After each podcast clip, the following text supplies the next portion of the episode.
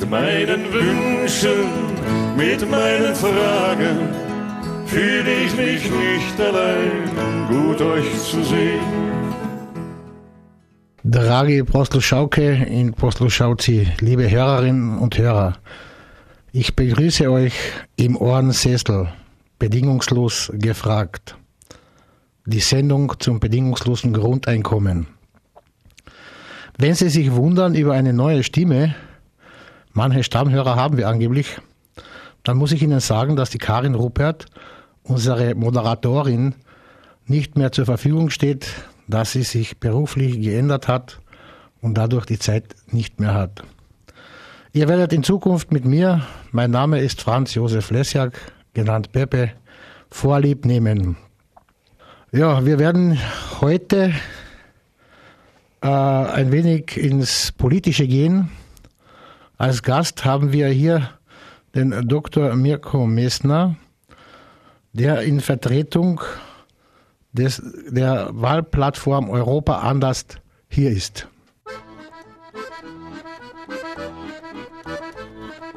First time I have read the Bible, it had struck me as unwitty. I think it may start a rumor that the Lord ain't got no humor. Me inside SSC. Let's test super strength theory. Aye. Accelerate the protons. Steer it twice and then just admit. Cause I don't read the Bible.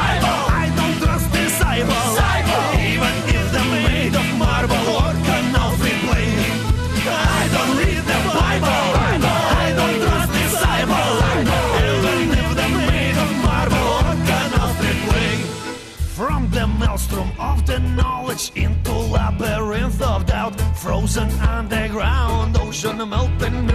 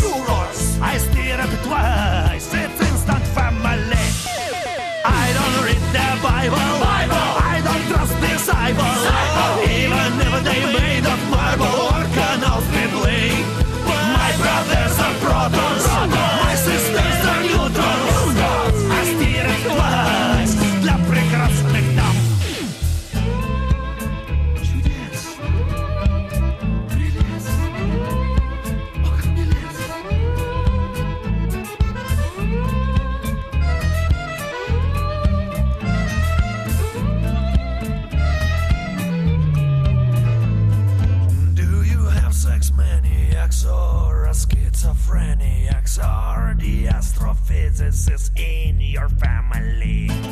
Was your grandma auntie auntie? Was your grandpa banty banty? the asking embassy. Boom! I don't read the Bible. Bible. I don't trust disciples. Even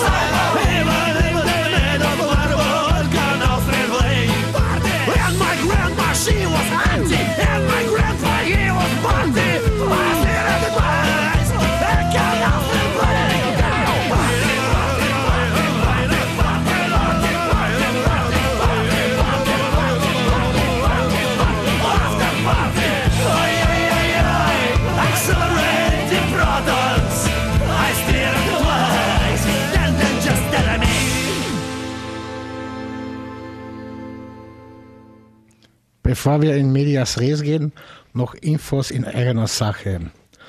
Ähm, wenn Sie Informationen zum bedingungslosen Grundeinkommen Kärnten haben wollen, ist es am einfachsten, Sie gehen, ins- gehen ins, in, ins Internet unter IBGEK, also Initiative Bedingungsloses Grundeinkommen Kärnten.net, finden Sie einen Haufen Informationen.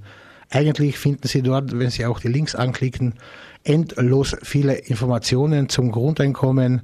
Sie können Tage, ja Wochen darin verbringen, um Informationen sich anzueignen. Unter dem Motto Lokal agieren, weltweit vernetzen ist es uns ein großes Anliegen, das Thema des bedingungslosen Grundeinkommens in die Köpfe der Menschen zu bringen Und hier sind wir natürlich angewiesen auch auf die Politik. Und das ist das Thema heute. Äh, wir haben heute zwei Menschen geladen eigentlich, und zwar von Europa anders, die, den Mirko Messner und den Arno Bucher. Der Arno musste kurzfristig absagen, auch aus beruflichen Gründen. So bleibt uns nur der Mirko Messner über. Der Herr Dr. Mirko Messner ist bekannt als Spitzenkandidat der KPÖ und ich stelle ihm jetzt vor, hier als äh, Mensch für Europa anders. Herr Mirko Messner, wie passt das zusammen? Naja, wenn wir jetzt die äh, politische Landschaft äh, überblicken, kurz vor den EU-Wahlen, dann haben wir eigentlich drei Gruppen von Parteien. Die erste Gruppe äh, sind diejenigen, die im Mainstream drin verankert sind. Das sind Sozialdemokraten, ÖVP, ich würde auch sagen die Grünen, äh, die zu dieser Gruppe der Parteien gehören und die im Grunde keine Alternative haben gegenüber der von der Europäischen Volkspartei, von Merkel und so weiter definierten bzw. dirigierten Austeritätspolitik. Austeritätspolitik heißt etwas mehr als Sparpolitik, weil Sparpolitik hat vielleicht sogar einen positiven Beiklang. Austeritätspolitik heißt aber, dass in Wirklichkeit eine Umverteilung des gesellschaftlichen Reichtums von unten nach oben in bisher ungekannten Ausmaß ähm, politisch durchgesetzt wird. Krassestes Beispiel Griechenland und der Süden Europas, äh, wo die Leute bluten müssen äh, für, für Banken, für Konzerne, die ihre Gewinne ins Trockene bringen. Das ist die, äh, unser Vorwurf an diese Gruppe der Parteien äh, lautet, dass hier keine Alternative angeboten wird gegenüber der herrschenden Politik. Dann haben wir eine zweite Gruppe, das ist diejenige, die von der rechten Seite Kritik übt an den herrschenden Zuständen äh, in der, in, im EU-Europa, ohne irgendeine Art von realistischer Alternative zu haben. Im Gegenteil, äh, wenn man ihre Politik äh, als vollwertig nehmen würde und ihnen die Gelegenheit gäbe, sie durchzuführen, würde das bedeuten, dass die sozialen und die nationalen Widersprüche in EU-Europa also noch mehr zunehmen, als sie das derzeit sowieso schon tun. Ähm, und abgesehen jetzt ganz von dem Nationalismus, den sie propagieren und dem Rückzug der europäischen Politik auf die Nationalstaaten äh, unter Ausschließung äh, der ärmeren Staaten. Ähm, und dann gibt es eine dritte Gruppe von Parteien, die also äh, es nicht äh, zulassen will, äh, dass hier scheinbar polarisiert wird zwischen Pro-EU und Gegen-EU, sondern die der Meinung ist, ähm, Europa ist als grundsätzliche Orientierung okay, aber es muss anders werden, damit es gut wird so wie das Europa heute ist, ist es nicht gut, das ist schlecht, äh, wie derzeit die Entwicklungstendenzen laufen. Und dem muss ein Widerstand entgegengesetzt werden. Und zu dieser Gruppe gehört Europa anders als einzige Partei, die auf dem Wahlzettel stehen wird und die diese Politik eben vertritt. Europa anders ist ein Bündnis von KPÖ, äh, den Piraten, der jungen Partei, die vor allem in Wien verankert ist, äh, der Wandel und von Unabhängigen mit Martin Ehrenhauser an der Spitze, dem EU-Parlamentarier Martin Ehrenhauser an der Spitze.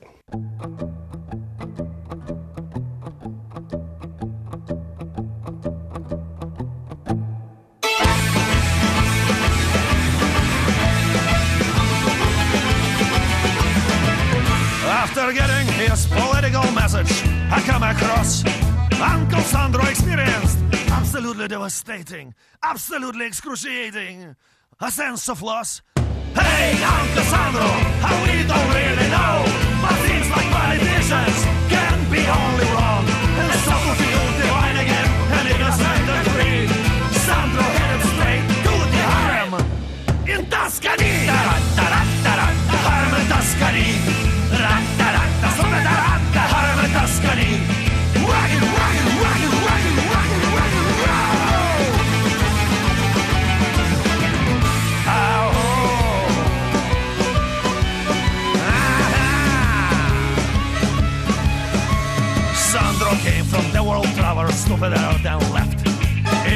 Guys fight each other, even bad sons being left. He walked stupid and talked stupid, could not comprehend. And therefore everyone called him a stupid man. Everybody wonders about the meaning of the life. I set out to conquer fucker, all chills a gun. And so to feel divine again, and innocent and free. Sandro headed straight to the harem. In Tuscany, daram,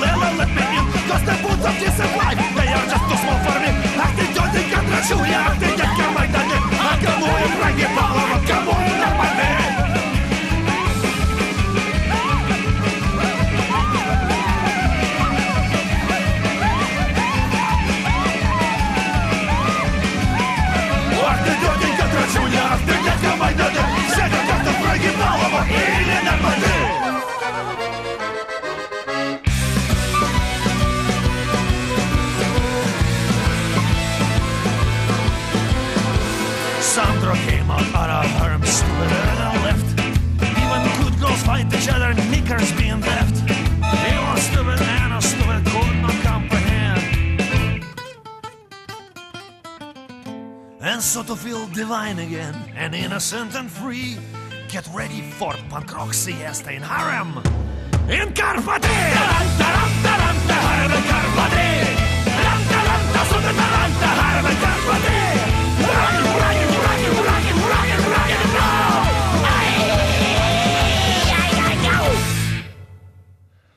So, lieber Mirko, äh, soweit ich das jetzt verstanden habe, ist ja das Europa anders die einzige politische Kraft, die bei der kommenden EU-Wahl antritt, die das äh, bedingungslose Grundeinkommen im Programm hat.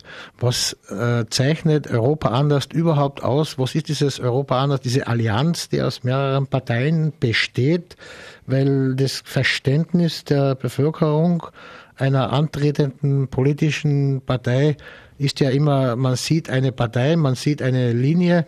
Bei diesen Europa anders, wenn man sich die Kommunisten und die Piraten anschaut, wird man am ersten Blick nicht erkennen, dass die Gemeinsamkeiten haben und trotzdem gibt es da eine gemeinsame Plattform. Kannst du uns da ein bisschen inhaltlich was erzählen, bitte? Naja, die Sache ist eigentlich relativ einheit, einheit, ähm, einfach. Der erste Blick genügt nicht, da muss man schon einen zweiten Blick riskieren. Wir haben das gemacht, bevor wir äh, in dieses Bündnis quasi eingestiegen sind äh, und haben die Wahlprogramme von KPÖ, Piraten und Wandel verglichen. Und das Ergebnis war, je nachdem, wie tief man äh, faktisch blickt, dass es hier eine Deckungsgleichheit gibt von circa 65 bis 90 Prozent. Das heißt, 65 bis 90 Prozent der Forderungen gehen in dieselbe Richtung oder sind sogar identisch. Äh, ähnlich und äh, noch stärker ausgeprägt ist das bei der Partei der Wandel.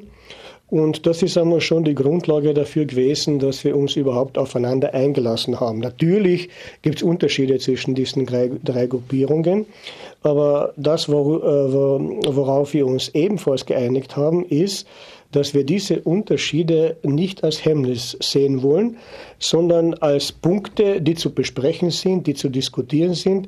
Und es ist unabhängig davon, ob wir dann auf einen grünen Zweig kommen in diesen paar Punkten oder nicht. Ähm, die Wahlplattform Europa anders hat natürlich genau wie jede antretende Partei eine Linie. Und diese Linie kann nachgelesen werden auf www.europaanders.at. Dort ist kurz und lang zusammengefasst, äh, was unsere Vorstellungen sind, was unsere gemeinsamen Vorstellungen sind und äh, worum wir uns einsetzen. Äh, die Schwerpunkte sind schnell aufgezählt. Äh, der erste Schwerpunkt, äh, den wir auch im Wahlkampf dann natürlich entsprechend äh, würdigen werden, ist, dass wir gegen diese Abwälzung der Krisenlasten auf die Bevölkerung auftreten. Krassester Fall, Hypoalpe Adria, Nona, weil in diesem Fall äußert sich ja besonders anschaulich, wie bei uns Politik und Ökonomie kooperieren zu Ungunsten der Mehrheit der Bevölkerung und zu, zugunsten der Banken, der Konzerne, der großen Investoren und der Spekulanten. Wir sind der Meinung, dass kein gesellschaftliches Geld äh, ausgegeben werden darf äh, für die Stützung der Gewinne der Banken und der Konzerne. Deswegen sind wir auch gegen diese Lösung, die jetzt äh, also bezüglich der Hyperalpe Adria äh, von der österreichischen Regierung beschlossen worden ist. Das Zweite ist, wir sind grundsätzlich der Meinung, dass die Austeritätspolitik, also diese äh, Sparwut, wobei das Sparen sich ja nur auf die Leute unten bezieht, nicht auf die Leute oben. Das ist ja, in diesem Begriff steckt ja sehr viel Ideologie. Sparpolitik heißt, wer spart für wen. Und derzeit ist es so, dass die Leute unten sparen für die Gewinne derjenigen Konzerne, die in Wirklichkeit überhaupt nicht sparen, sondern die in Geld schwimmen und nicht wissen, wohin mit dem Geld. Das ist in Wirklichkeit das Problem, das wir ähm, Europä europaweit oder auch vielleicht sogar global haben. Also wir sind strikte Gegner dieser Austeritätspolitik. Äh, sind für eine Verteilung äh, von äh, Macht, von Geld, von Ökonomie, von Ressourcen von oben nach unten. Das Dritte, was ebenfalls bei uns ganz auch aufgrund der Kooperation mit den Piraten, die sich da große Verdienste erworben haben um das Thema, ist die Orientierung gegen den Überwachungsstaat. Also wir merken ja, das ist jetzt meine Meinung, wir merken ja, oder die Meinung der KPÖ. Wir merken, dass äh, je ärger die soziale Krise wird, umso mehr wird auch überwacht. Es ist ja kein Zufall, dass äh, diese ganzen Überwachungsthemen gerade jetzt in Zeiten zunehmender sozialer Krise, die ja gleichzeitig auch eine in großen Teilen der Welt de facto eine Krise der, der, der zivilisatorischen Errungenschaften geworden ist, dass in dieser Zeit auch die Überwachung zunimmt. Offensichtlich ist es tatsächlich das Bedürfnis der Herrschenden, eventuellen Widerstand rechtzeitig erkennen zu können, obwohl das vielleicht auf den ersten Blick nicht äh, die Motivation ist, denn ähm, es wird ja in den Vordergrund geschoben. Der Krieg gegen den Terrorismus und anderes Blabla von Seiten der äh, amerikanischen NSA-Behörden, aber genauso gut von Seiten der europäischen Behörden, die nichts weniger schnüffeln als die amerikanischen. Ja, und so könnten wir jetzt fortsetzen. Es gibt sehr, sehr viele Punkte, die wir also in unserem Wahlprogramm äh, aneinandergereiht haben.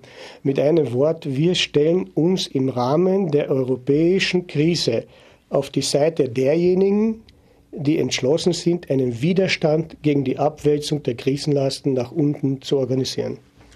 Äh, Im Prinzip habe ich das jetzt so verstanden, dass ihr euch auf die Seite der Armen stellt, auf die Seite der Masse eigentlich, weil die meisten sind ja heutzutage arm. Wenn man sich die Zahlen anschaut, dann haben wir ja äh, in Kärnten beinahe schon an jeden Vierten, der an der Armutsgrenze oder unter der Armutsgrenze äh, äh, liegt. Und es ist ja, wenn das jetzt äh, ihr diese ganzen Punkte, die ihr da genannt habt, äh, an die Bevölkerung bringen würdet, das heißt, wenn die Leute da draußen wissen würden, was ihre Punkte sind, was ihre Schwerpunkte sind, dann müssten ja die meisten Leute euch, euch wählen. Was erwartet ihr euch bei dieser Europa-Anderswahl? für Ergebnis? Wie diese, diese, diese Inhalte betreffen wahrscheinlich weit mehr als die Hälfte der Be Bevölkerung. Und wenn wir weit mehr als der Bef die Hälfte der Bevölkerung hätten, dann hätten wir eine absolute Mehrheit, also politisch gesehen. Äh, ja, die Sache mit der äh, Verankerung äh, der politischen Orientierung in der Bevölkerung ist natürlich auch eine Frage der Medien und der Medienmacht. Die haben wir nicht. Das heißt, dass wir ähm, ähm, die Kraft aus den Mitgliedsorganisationen, den Anhängern, den, äh, den Mitgliedern der Parteien und der Unabhängigen, dass wir daraus unsere Kraft schöpfen müssen und äh, schauen müssen, dass äh, so viel wie möglich Menschen, die schon bereits aktiv sind, in Bewegungen aktiv sind, die in sozialen, kulturellen Bewegungen aktiv sind, und dass die erkennen, dass es nicht reicht, wenn man in Teilgebieten gewisse Alternativen entwickelt und dann von Seiten der Herrschenden, sagen wir, der Gemeindeoberen oder der Landtagsoberen oder irgendwelcher Oberen äh, ihnen faktisch äh, politische Beratung liefert, in der Hoffnung, dass irgendwas für den Zweck der Bewegung abfallen wird.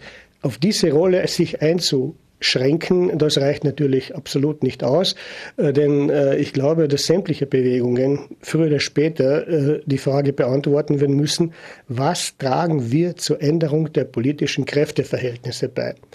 Denn nur eine Änderung der politischen Kräfteverhältnisse wird auch jene Ziele der einzelnen sozialen, demokratischen, äh, kulturellen, ökologischen, frauenpolitischen Bewegungen, wird sich also die äh, Situation auch zugunsten dieser Bewegungen verändern können. Ansonsten äh, werden die ähm, äh, Bewegungen genau an diese Grenze gestoßen werden. Das heißt, bis daher und nicht weiter, solange du uns politisch berätst, wenn wir dir vielleicht irgendwelche Projekte bezahlen und ansonsten äh, vierte Gott äh, interessiert uns nicht weiter. Äh, die, äh, die Erfahrung der der politischen Bewegungen, dieser, äh, nicht der politischen, sondern dieser sozialen Bewegungen, ist ja europaweit dieselbe. Ich, äh, ich verweise jetzt einmal auf die Bewegung der Empörten in Spanien. Dort ist, sie sind vor selben Problem gestanden. Hunderttausende Jugendliche haben die Plätze besetzt. Und dann ist die, das sind die Wahlen gekommen in Spanien und dann haben sie einen fundamentalen Fehler gemacht. Sie haben gesagt, wir beteiligen uns nicht bei diesen Wahlen, denn die Wahlen stützen nur das System. Konsequenz, die Rechten sind stärker geworden. Und die Bewegung hat sie verflüchtigt. Zum Großteil. Es gibt sie noch, in Ansätzen, aber nicht mehr als diese große Kraft, äh, die sie früher dargestellt hat. Back in the day, oh, as we learned, a man was not considered to be considered to be Has he not gone beyond the hills? Has he not crossed the seven seas? Yes, seven seas at least. Now all them jokers kept around just like a scarecrows in hometown. Yes, scarecrows in hometown. From screen to screen, them traveling. But I'm a wanderlust king. I stay on the run. Yeah, run. Let me out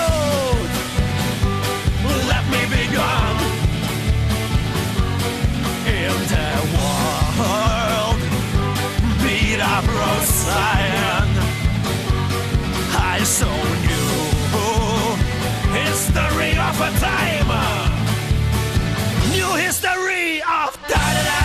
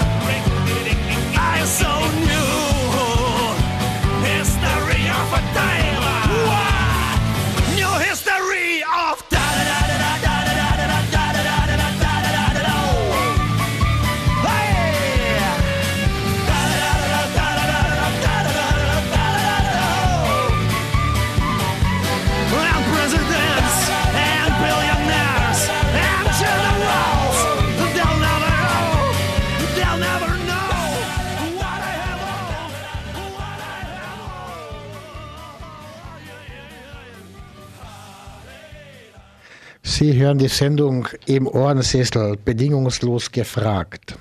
Sie können uns hören terrestrisch auf Radio Agora oder im Livestream auf www.agora.at oder Sie können jede einzelne Sendung von uns nachhören auf http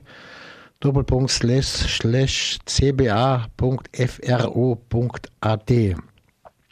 Heute unser Gast ist der Mirko Messner von Europa Anders. Und ich war früher ein wenig erschrocken, als äh, Mirko erzählt hätte, äh, die Piraten, die Kommunisten und der Wandel hätten sich äh, im Gespräch geeinigt.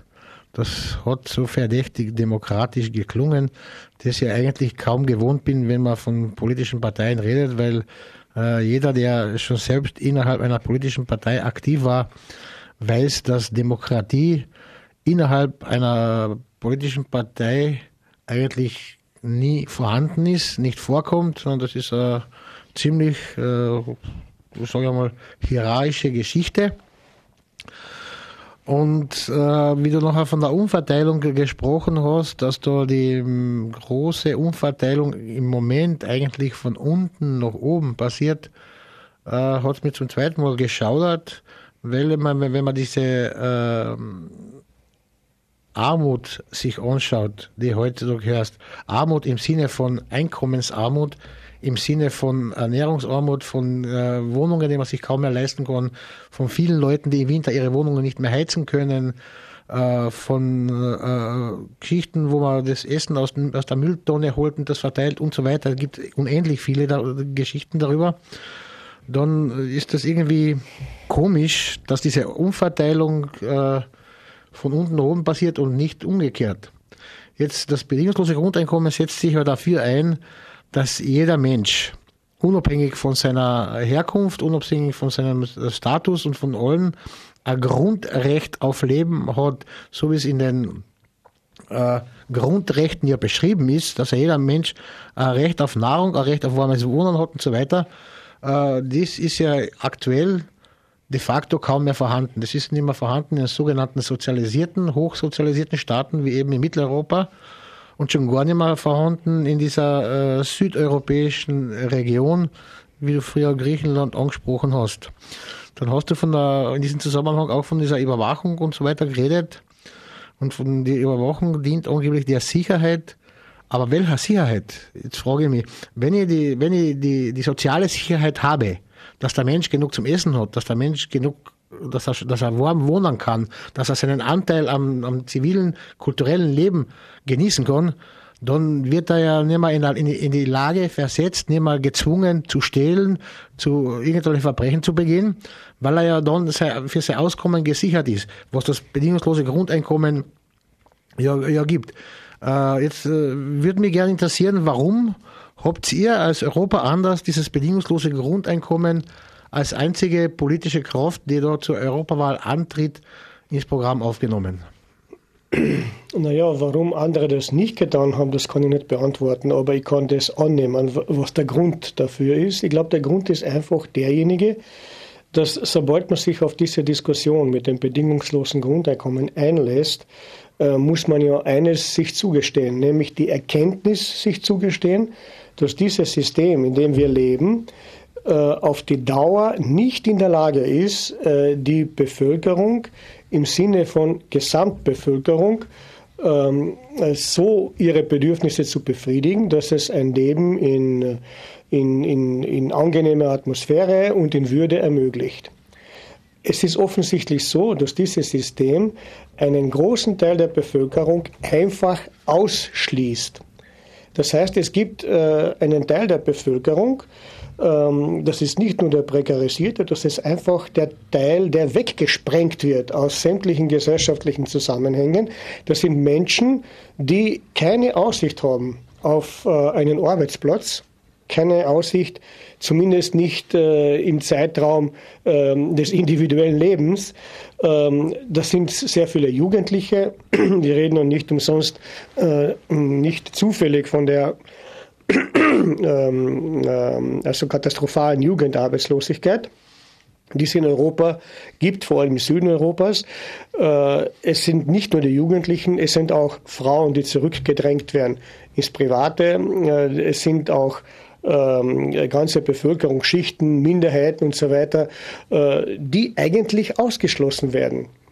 Und äh, dieser Ausschluss äh, bedingt dann auch das Überlegen, ja, wie können wir dann überhaupt überleben unter diesen Umständen? Und ich sehe die Forderung nach dem bedingungslosen Grundeinkommen genau aus dieser Quelle entspringend. Äh, das heißt, wenn ein System äh, so aufgebaut ist, dass du Arbeit äh, nur am Arbeitsmarkt findest, und nur deine Tätigkeit am Arbeitsmarkt dir Geld einbringt, von dem du, du wieder, von dem du dir wieder deinen Lebensunterhalt ähm, kaufen kannst, dann wenn die, wenn die Tatsache die ist, dass ein immer größerer Teil der Menschen von dieser Situation einfach ausgeschlossen wird vom Arbeitsmarkt, dann hat die Überlegung einen ganz konkreten und humanistischen Sinn, nämlich wenn das System dazu nicht in der Lage ist, dann soll es in der Lage sein, ein bedingungsloses Grundeinkommen für jeden Menschen zu ähm, garantieren. Und äh, das ist auch ähm, meine Sicht der Dinge und darum unterstütze ich auch dieses, äh, diese Forderung nach dem bedingungslosen Grundeinkommen, was natürlich nicht heißt, äh, dass ich der Meinung bin, dass das ohne weiteres jetzt umzusetzen ist. Das ist aber jetzt eine zweite Frage. Wie kommt man dazu? Ja, das ist auch eine Frage, genau. Äh, das BGE, das bedingungslose Grundeinkommen, ist ja äh, keine Transferleistung in dem Sinne. Es wird sehr oft verwechselt mit einem äh, Mindesteinkommen oder mit einem, äh, irgendeiner Unterstützung. Das BGE ist keine Transferleistung. Das BGE ist ein anderes Gesellschaftsmodell. Das ist ein ganz anderer Gesellschaftsvertrag, weil dieses, wenn dieses bedingungslose Grundeinkommen eingeführt werden würde, dann haben wir komplett andere Voraussetzungen. Dann ist es so, dass ja die Menschen äh, sich wesentlich mehr zutrauen würden. Die Würde des Menschen äh, wäre wieder ein wesentlicher Faktor in der Gesellschaft. Und wenn Menschen, die ihre Würde äh, wieder in sich äh, tragen, dann haben wir eine ganz andere Art des Miteinanders. Dann gibt es eine ganz andere, ähm, ein ganz anderes Leben. Beispiel, wenn, wenn, wenn jemand, der seiner Würde bewusst ist, zu einem äh, Arbeitgeber geht, der lässt sich dort einfach nicht erpressen. Heutzutage haben die Leute ja keine andere Chance, als sich permanent erpressen zu lassen. Die Leute sind ja permanent unter Druck. Sie werden äh, mit Angst vor, vor, vor der Wirtschaft hergetrieben. Und diese Wirtschaft, das ist ja sowieso eine, Sache, die heutzutage aus, meiner, aus meinem Verständnis heraus eigentlich sehr eigenartig ist. Es wird alles der Wirtschaft untergeordnet obwohl wir ganz viele andere Sachen haben, die, die genauso wichtig sind, wenn nicht noch wichtiger, beispielsweise die Bildung oder die Kultur und die sozialen Errungenschaften und so weiter. Warum wird dieses ganze äh, äh der, der, der Wirtschaft untergeordnet? Warum ist die Wirtschaft so ein starker Faktor, so eine Macht geworden, dass sie alles unter sich praktisch begräbt? Und wie wenn man das, wenn man das Bewusstsein hat, dass ja heutzutage die Wirtschaft alles dominiert, auch die Politik, wenn man sich die, die, die, die Nachrichten zu, zu anhört oder anschaut, dann stellt man fest, dass ja alle Politiker im Prinzip nichts anderes äh, machen, sagen, als der Wirtschaft äh, ihre äh, wie soll man sagen, den roten Teppich für die Wirtschaft auslegen und alles nur machen, was die Wirtschaft von ihnen verlangt. Sie haben, sie haben keine eigenen Ideen, sie arbeiten nicht für, für, für irgendeine Bildungseinrichtungen, sie streichen im Sozialen, äh, sie schließen wie Griechenland beispielsweise die Krankenhäuser und so weiter.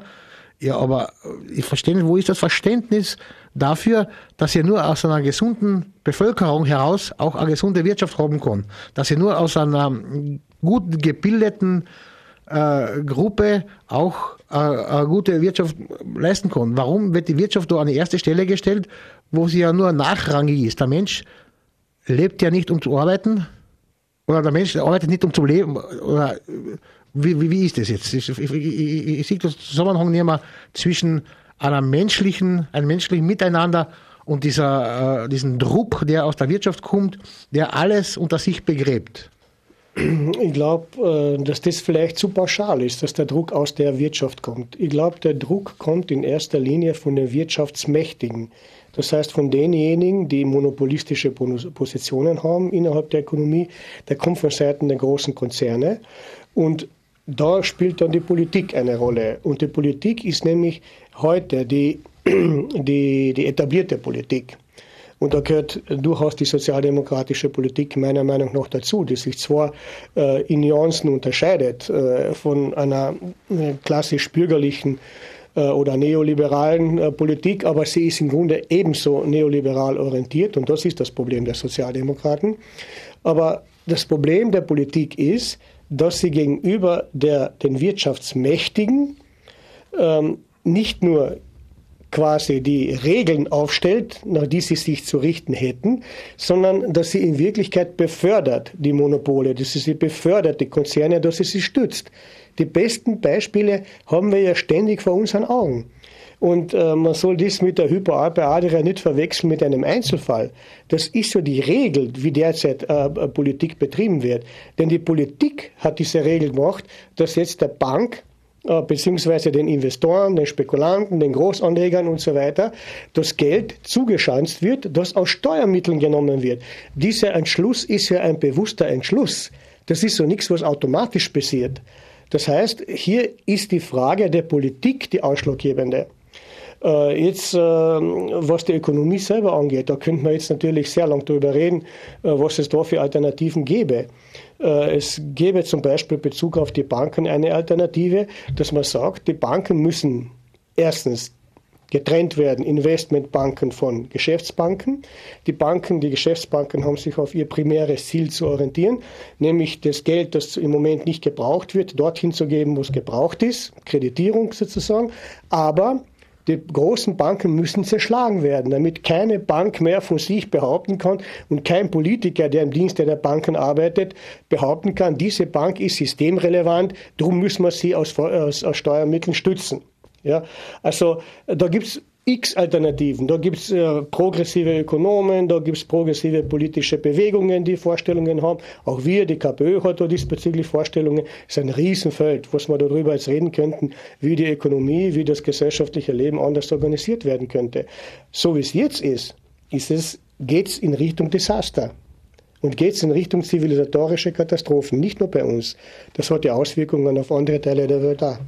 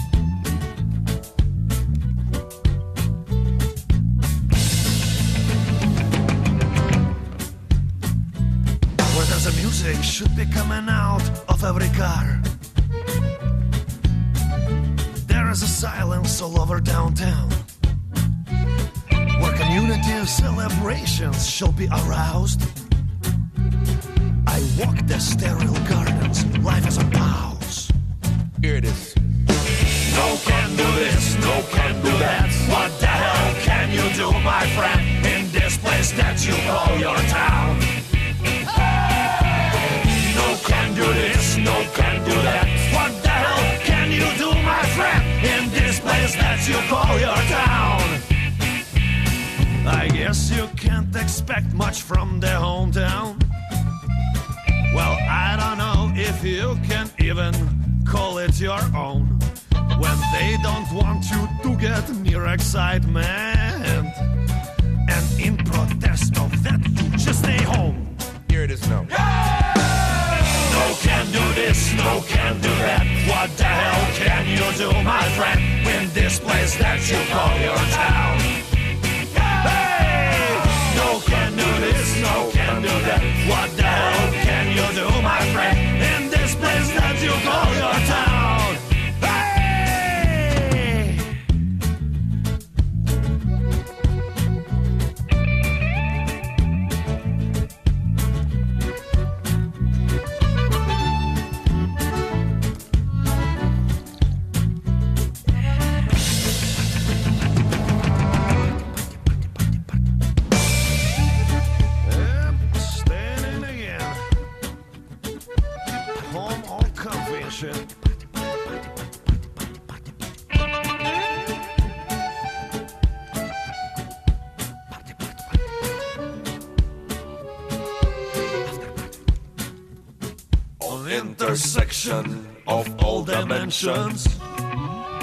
Where I was stopping by just for a drink.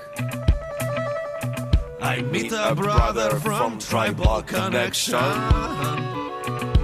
and together we began to sing. We're gonna turn frustration into inspiration.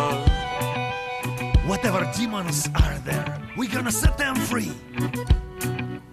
Such is the method of tribal connection. of our fun loving, restless breed. I wanna walk this earth like it is mine. And so is everyone in our fun loving tribe. Come on, man, is that real so much to ask? From all these goddamn Nazi feudals. But I'm gonna take it to community. Cause I want everyone to see there never was any conspiracy. And we are all here simply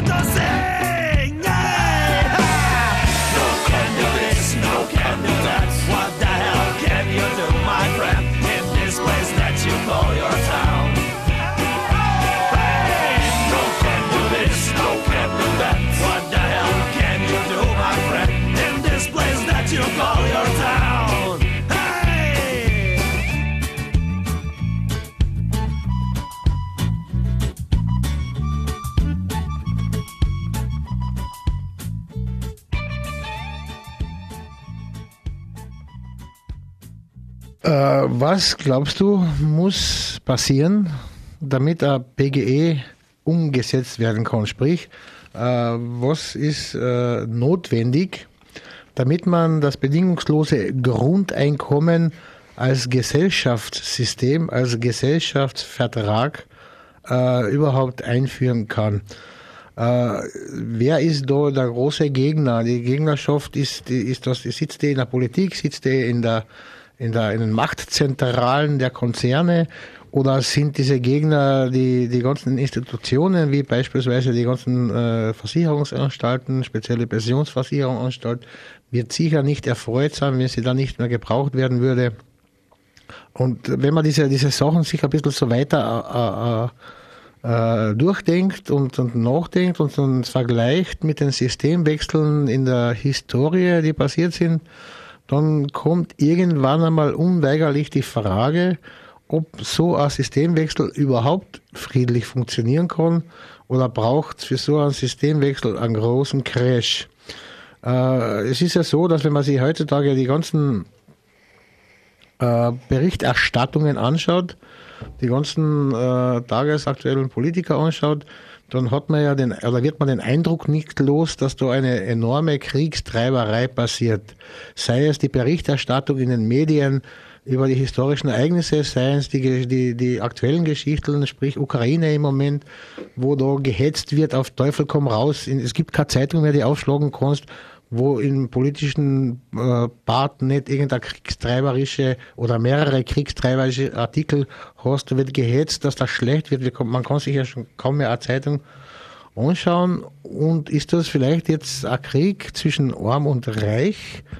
Wie, wie, wie, wie, wie, wie, wie kann man diese, diese, diese äh, Kurve kriegen in, ein anderes, in eine andere Gesellschaft, die eine Verteilung im Sinne von fair verteilt hinkriegt mit einem BGE, ohne dass da der Schaden zu groß ist.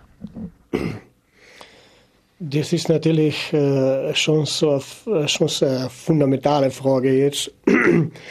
ähm, die, die betrifft ja überhaupt die Perspektiven der, mh, nicht nur der politischen, in- insgesamt der menschlichen Entwicklung.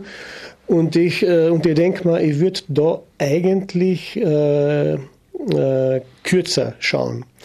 Ich glaube, dass das Ausschlaggebende ist, äh, nicht, dass man sich da jetzt irgendwie ähm, eine Gesellschaft den Kopf zurechtzimmert und dann hofft, dass irgendwie aufgrund von irgendeinem Crash äh, sich da vielleicht die Kräfte bilden, die so eine Gesellschaft dann umsetzen. Ich glaube, dass die Hoffnung auf einen Crash äh, eine fatale Angelegenheit ist. Äh, ich, darf ich kurz unterbrechen? Ich, ich, ich weiß nicht, ob du das missverstanden hast. Es ist nicht die Hoffnung auf einen Crash. Mhm. Es ist nur, wenn man, wenn man, wenn man sich äh, anschaut, welche Auswirkungen im Summe also ein bedingungsloses Grundeinkommen beinhaltet, und wenn man sich im Summe ganz genau anschaut und in, ins Detail geht, wie, wie viel in Summe äh, die, die Gegnerschaft hat, muss man, wird man feststellen, dass ja die Gegnerschaft dieses bedingungslosen Grundeinkommen äh, sich konzentriert oder beinahe ident ist mit den, mit den großen äh, Machterhaltern, sprich mit den, mit den ganzen äh, Kosmokraten, mit den Oligarchen, mit den Multis, mit den Konzernherren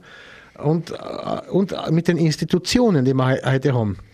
Und werden, werden die das einfach so aus der Hand geben? Ja, ich, ich würde da, ich würd da eben noch einmal langsamer vorgehen. Also der erste Punkt ist ja der, es gibt ja sehr viele verschiedene Modelle von bedingungslosen Grundeinkommen. Es gibt sehr viele verschiedene Ansichten, wie man dazu kommen sollte oder wie das finanziert werden sollte.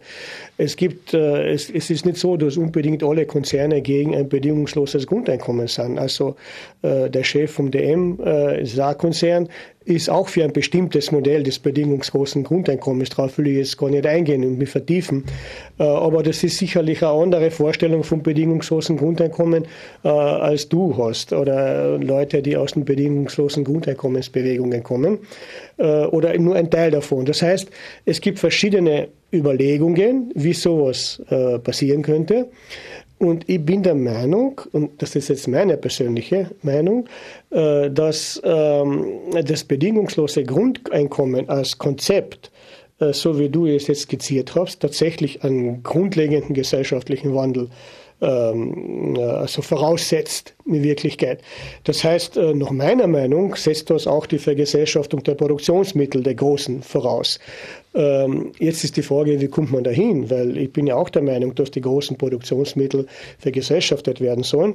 Aber der Punkt ist der, wir sind heute in der Lage, in einer Lage, äh, die man so beschreiben könnte, die oppositionellen sozialen Bewegungen, äh, die traditionellen linken, die neuen linken Bewegungen, äh, die gewerkschaftlich orientierten Menschen und so weiter, müssen in Wirklichkeit einen großen Sprung schaffen. Und der große Sprung besteht darin, dass man viele kleine Schritte macht in Richtung von Zusammenschluss der oppositionellen, sozial denkenden, humanistisch orientierten Bewegungen, die eine Änderung des politischen Kräfteverhältnisses erreichen müssen.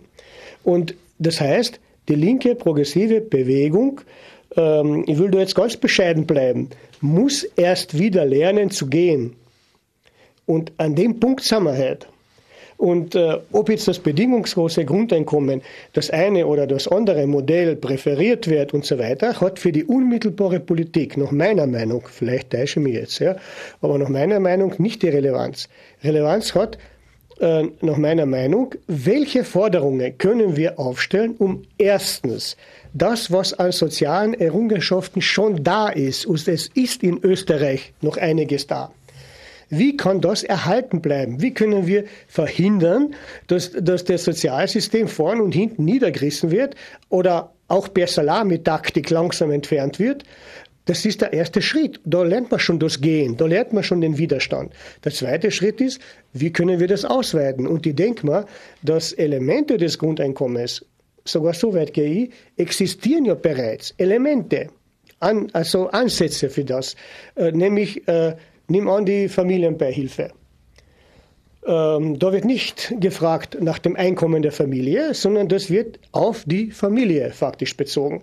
Egal wie reich sie ist, egal wie arm sie ist, du hast das Anrecht darauf. Es ist nicht hundertprozentig, aber es ist in der Richtung. Meiner Meinung nach müssten Elemente des Grundeinkommens für äh, Jugendliche, die keinen Job finden, für Erwachsene, die arbeitslos werden, für Pensionisten, die mit der Pension kaum überleben können. Da müssten die Sachen quasi entwickelt werden. Aus diesen Teilen könnte sich dann sowas entwickeln wie ein bedingungsloses Grundeinkommen. Voraussetzung ist, man ändert die politischen Kräfteverhältnisse. Ich komme immer wieder auf das zurück. Ohne die Änderung der politischen Kräfteverhältnisse wird ein Fortschritt in dieser Richtung nicht möglich sein. Ja, da stimme ich da, ich glaube, zum Großteil zu. Nur, was mir da ein bisschen äh, wo ich da nicht ganz mitkomme, sind diese, diese, diese Ansätze und diese Elemente, von denen du sprichst.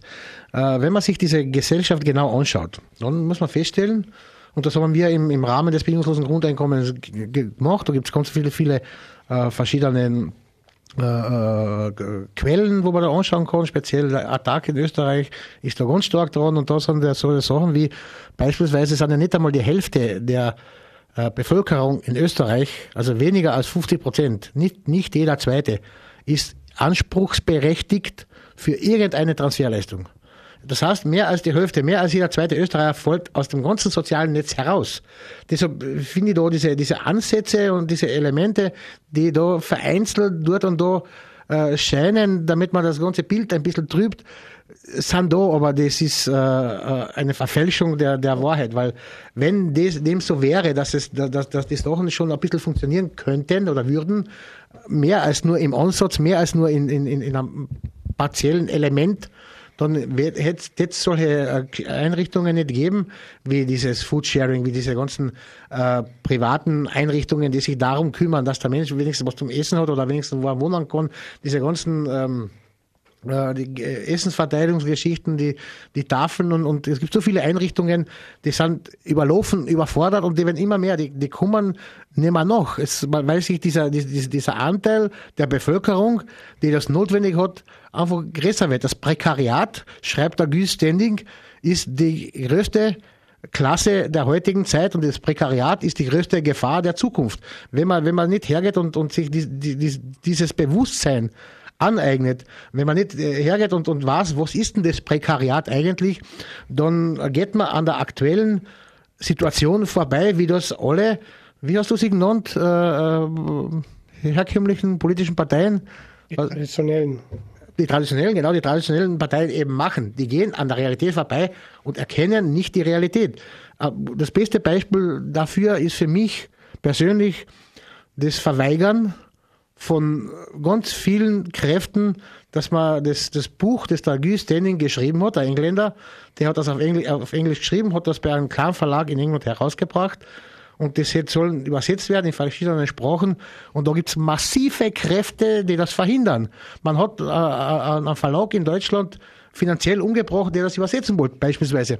Und soll ich sagen, das sind Anzeichen, die gegen partielle äh, Einführung von, von PGE sind aus meiner Sicht. Also das ist alles, äh, was, was, was nicht so in diese Richtung deutet. Und ich habe auch diese, diese ja. Entschuldige, dass ich kurz unterbricht, du hast ja richtig darauf hingewiesen, dass diese ganzen, also dass viele dieser Transferleistungen äh, ähm, bezogen sind beziehungsweise bedingt sind mit einer Erwerbstätigkeit. Genau das ist ja die Krux bei der ganzen Sache. Ja?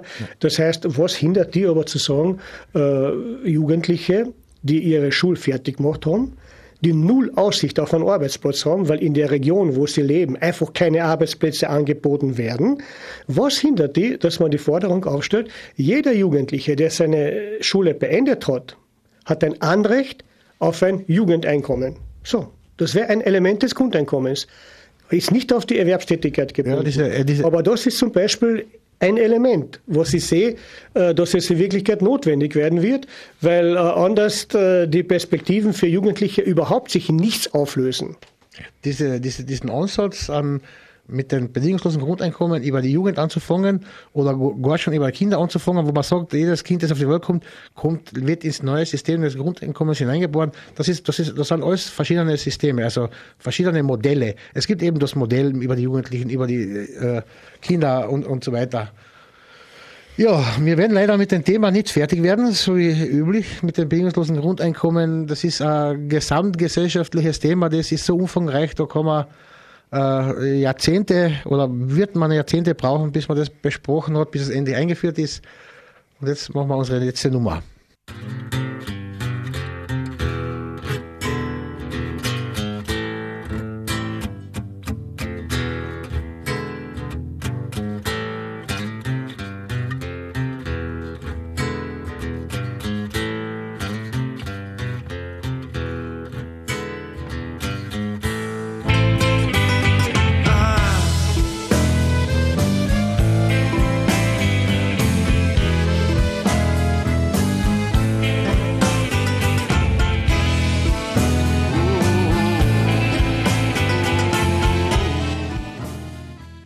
Ja, das war wieder einmal eine Ohrensessel-Sendung zum bedingungslosen Grundeinkommen. Heute hat uns Gogol Bordello musikalisch unterstützt und ich finde sehr gut unterstützt. Mir bleibt noch der Hinweis auf die nächste Sendung. Die nächste Sendung ist am 3. Mai. Der Gast der nächsten Sendung ist äh, Martin Ehrenhauser. Er ist Spitzenkandidat auch von diesen Europa anders. Äh, dies ist die einzige politische Kraft, die das PGE in ihrem äh, Programm hat und wir wollen das PGE dringend auf die politische Bühne heben, damit wir es stärken. Ich danke für Ihr Interesse.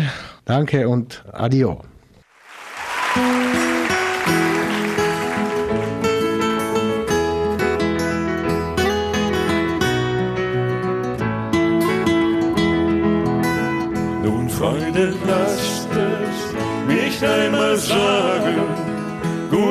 Wieder hier zu sein, gut euch zu sehen. Mit meinen Wünschen, mit meinen Fragen fühle ich mich nicht allein, gut euch zu sehen.